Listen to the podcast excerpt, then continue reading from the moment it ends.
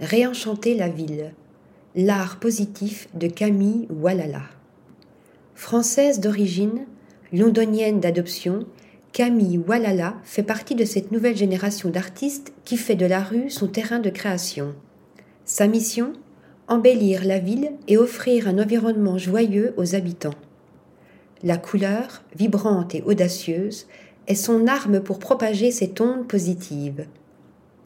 Elle débute en peignant illégalement les murs de la capitale britannique avant d'attaquer de plus grands formats, tels que la façade d'immeuble Dream Come True Building, dans le quartier de Shoreditch à Londres en 2015.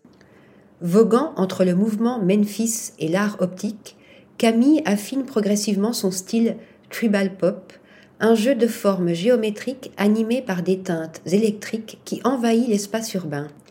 De la décoration de l'hôtel Salt de Palmar à l'île Maurice, à la réhabilitation d'une station-service dans l'Arkansas aux États-Unis, les projets de l'artiste ont, depuis, dépassé les frontières du Royaume-Uni, s'adaptant aux formats les plus variés. En avril 2021, alors que les musées et autres lieux non essentiels sont fermés pour cause sanitaire, elle détonne en créant avec un collectif d'artistes émergents un supermarché au sein même du Design Museum de Londres.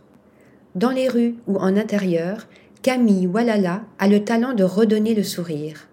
Alors qu'elle présente sa première collaboration francophone avec l'affiche du festival Montreux Jazz 2022, une question se pose. À quand une première installation dans son pays natal?